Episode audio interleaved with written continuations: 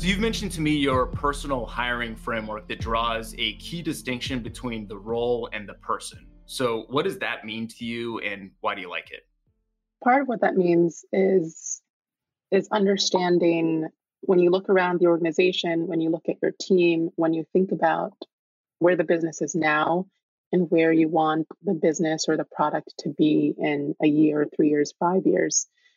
being able to kind of scan what's happening in the org and do a pretty quick assessment of where the skills are and where the skill gaps are. So where are the areas in which we have we're strong and we've got it covered, where are their weaknesses, and what might a role look like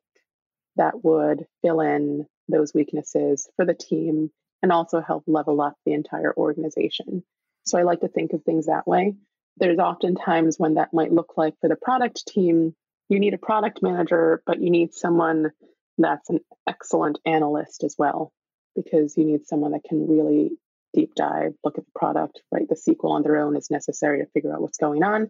And that'll make a big impact. The role might be, well, we're not as great at go to market right now. So, what would it look like to have a product manager who's really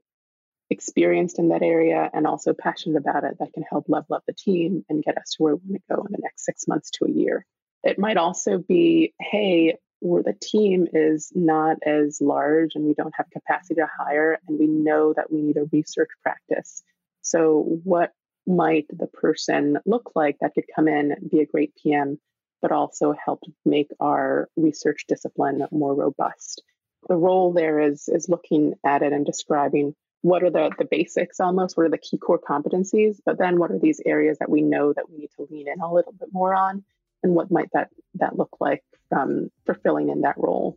The difference between like the role and the person, I think, is interesting. So sometimes I think we get really specific about we need someone from this place that has this specific background, that has worked in these kinds of companies, et cetera, which is a little bit different from what might the person be really passionate about,